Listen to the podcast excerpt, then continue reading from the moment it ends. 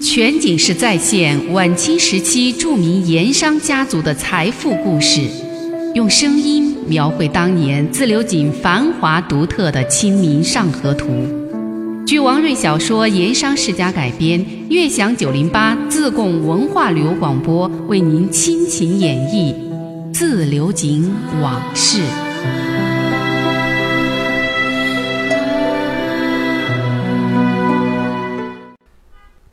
那一天，张局员回到屋子里，和戴师爷两个人关起门来密谈，谈了些什么？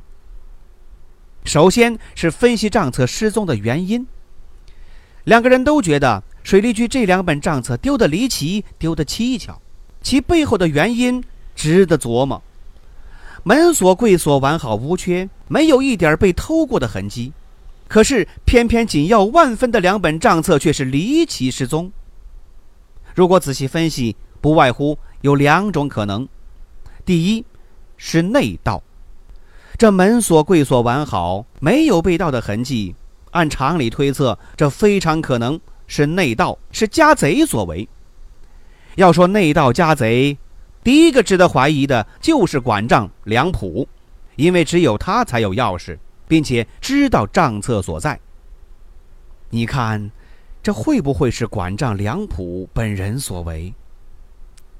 张局员沉吟着问道。戴师爷一时没搭腔，他考虑着这个话应该怎么回答。戴师爷跟梁普平时相处的很好，再说了，从梁普主动找他出主意，以致一直到现在的神情举止来看，似乎不像是梁普自身为之。恐怕账册失窃失真，而且是外人所为。这么考虑了一番，戴师爷才缓缓说道：“照卑职看来，此事梁普本人自身所为的可能性极小。其一，梁普本是知情者，他本人知晓这一切，没必要再拿账册做什么用。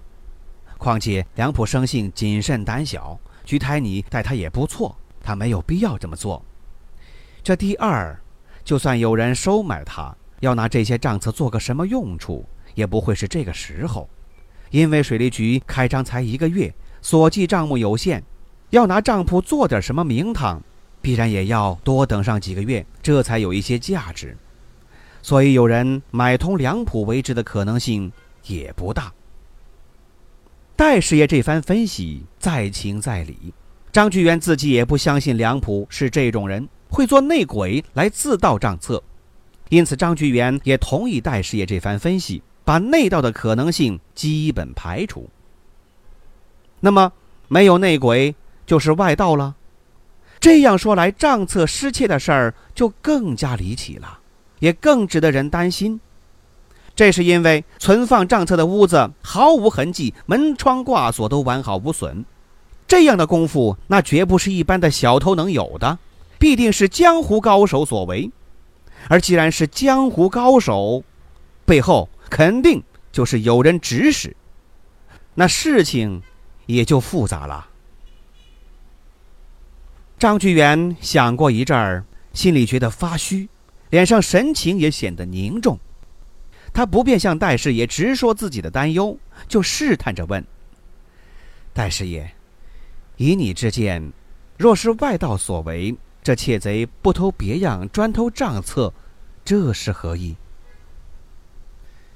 对于这个问题，戴师爷其实也一直在想，越想越觉得其中大有深意，但是有些话又不便说得太明白、太直路，所以他斟酌一番，才说出了自己的想法：窃贼光顾离局，专偷账册，不及其他，这是有备而来，专有指向。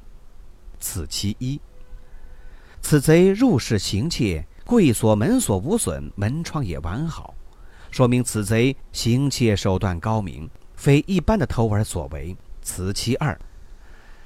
离居大门日夜有人值守，围墙甚高，窃贼来去无踪，功夫着实了得，能飞檐走壁。这种功夫只能是江湖侠客，绝非等闲之辈。此其三。张局员听完，点了点头：“师爷所言极是，我看也像江湖侠客所为。不过江湖侠客专来偷我离居账册，又意在何为？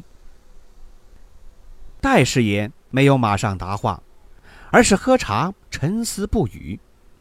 好一阵儿，他才抬起了头，望张觉元如实的说出了自己的一番见解和分析。这就定然是有人在背后指使了。据老夫所知，江湖上讲的是恩怨相报，瓜豆有别，就是说江湖上向来有恩报恩，有仇报仇。所谓种瓜得瓜，种豆得豆。水利局与江湖侠客毫不沾边儿，无冤无仇，凭空跑来偷你的账册，没有人背后指使，是不会干的。那这背后的指使者，戴师爷，照你看，最有可能是什么人？张居元虽说嘴上这么问，其实心里已有所猜测。不过他还是想听一听师爷的意见。戴师爷迟疑了一阵儿，嘴里轻轻吐出两个字：“盐商。”为了进一步表明自己的看法，他又用手指头蘸着茶水，在桌上写了一个字，让张居元看。张居元伸长脖子仔细观瞧，那茶水显现的端端正正是一个“王”字。你是说？珍珠寺王家，戴师爷点了点头，还补充了一句：“正是，除此之外，别无他人。”两个人话说到这儿，张居元已经有些不寒而栗了。戴师爷的见解和他的看法那是不谋而合，他这个时候才从心底里真实的感受到，自己所面对的对手比原来想象的要强大的多，有力的多。而且对方已经在有所动作了，那么自己下一步应该怎么办呢？全景式再现晚清时期著名盐商家族的财富故事，用声音描绘当年自流井繁华独特的《清明上河图》。据王瑞小说《盐商世家》改编，悦享九零八自贡文化旅游广播为您倾情演绎。自流井往事。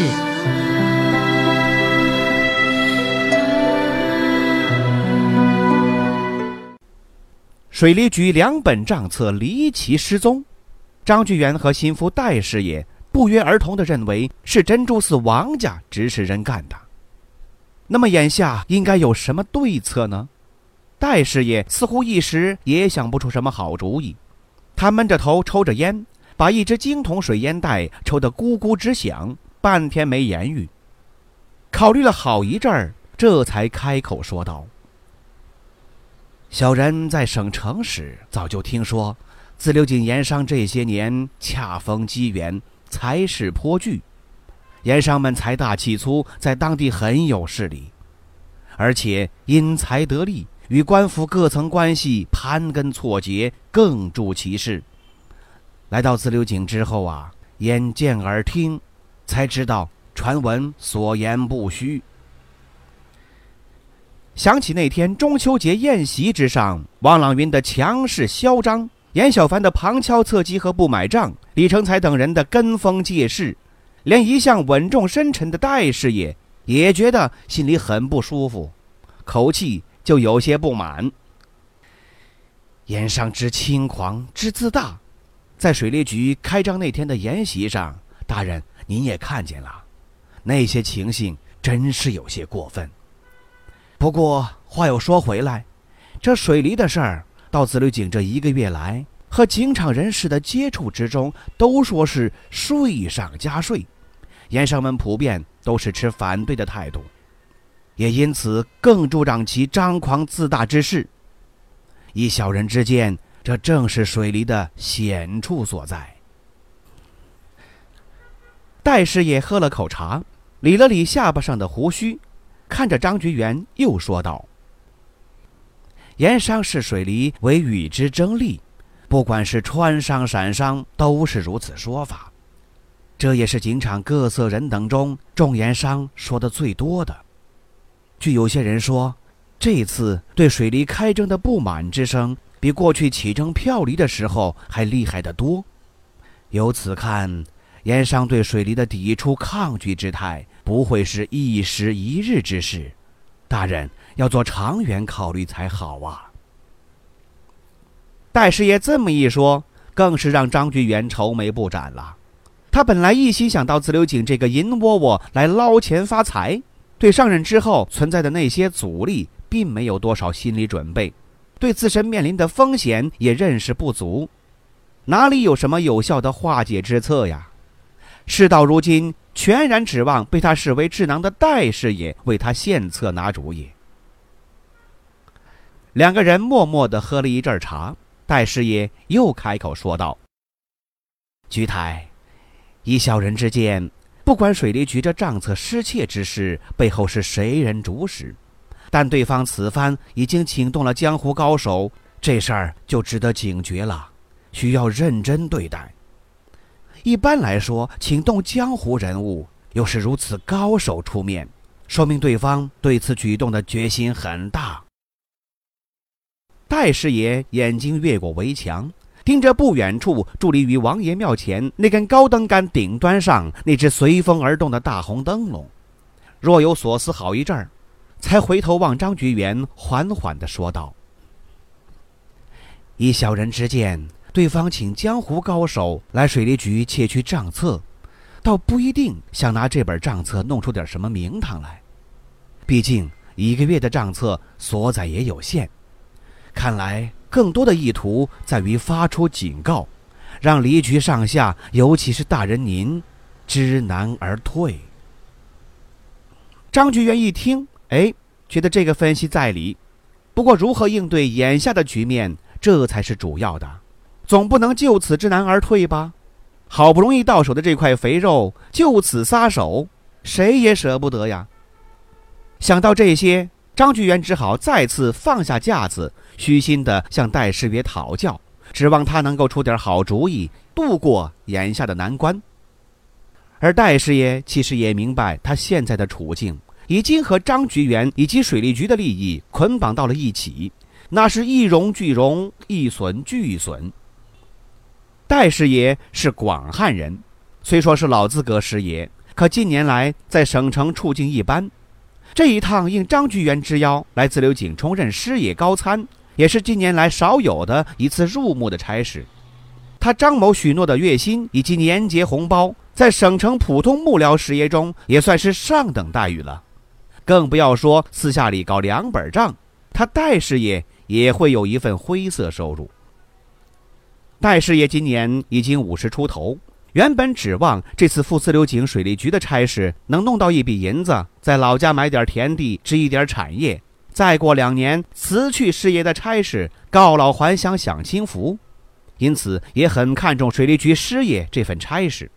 张居元干不下去了，他自己也得卷起铺盖卷走人。所以眼下出主意帮张居元解难，实际上也是给自己留后路。在这个份上。张居元不开口相求，他也会尽心谋划。戴师爷认真的思索了一阵儿，向张居元建议说：“事已至此，以小人之见，眼下有两步棋可走。第一步棋是找分县的胡县城求助。”看张居元似乎有些不明白，戴师爷认真的说出了他的一番见解。胡县城虽说对没能兼任水利局的差事对大人存在隔阂，可是他毕竟是一方父母官，对地方事务握有权柄。盐商再豪强再张狂，毕竟都是在官府衙门的管辖之下，有些事情还得仰仗地方官出头，对分县衙门还是有所忌惮的。如若胡县城出面，再找盐商头面人物。比如说，王三魏唐、严贵新堂这些当家人打个招呼，说点软硬兼施的话，让众盐商所作所为多少收敛一点，或者有点惧怕，恐怕会有些效果。张举元一听，连连点头，而戴师爷受到鼓舞，又进一步的分析：况且作为地方之官，守土有责之外，为朝廷征收地亩厘金。也是其应尽之责，征收水利的事儿是省督指令委派的，协助水利局办好水利，他分县县城义不容辞。小人建议大人近日专程往分县拜访胡某，也将离局账册失窃的事儿如实相告，等于是在分县衙门报了案，看他如何办理处置。此外，大人在诚恳相求，估计分县方面会有所动，由分县县城出面干预打招呼，起码背后捣鬼的盐商能够有所顾忌。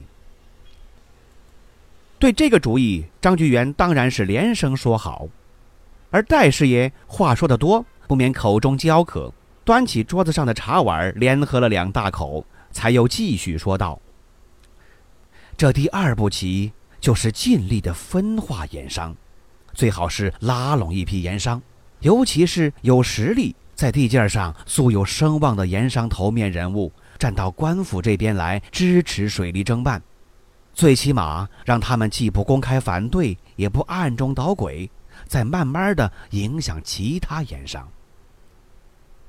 戴师爷望着张局员，郑重的建议说：“大人。”应该让众盐商明白一个道理，就是说，这征收水利，表面上看，盐商是损失了一些利益，但离金是资助了朝廷军饷，维护地方平安，长远来看，实际上也维护了盐商的利益。地方上不平静，盐商家财都守不住，如何赚钱？盐商明白了这个道理，就会逐渐的心悦诚服，支持官府办水利。如此迟疑时日，自然会改变那种我等办水利是税上加税，甚至是官府变着花样整钱的无知妄言。只有得到了多数乡绅富商的拥护，水利一事才能长久。此举最为根本。在戴师爷心目中，可以影响、说服乃至争取过来的盐商头面人物，第一个就是李安亭。其他的还包括胡慎仪堂的胡元海等实力盐商。最后，戴师爷郑重其事地告诫张觉元：“今后这两个月最为关键，大人只要各方设法挺过这两个月，一直能弄到春节封印，那就最好。小人断定，过了明年春节，水利局基本上可无大忧。这世间的事情，初起一事，前三个月是最难熬的。”如若兵家守城，守过了三个月，攻城者锐气已尽，再想破城就更加不易了。水利局开张已满一月，望大人一定要守过这两个月。依小人之见，三个月一过，基本就大功告成。听完戴师爷所献的计策，张居元心里头安稳多了。不过，那心存不满的胡县城能配合他吗？我们下回再说。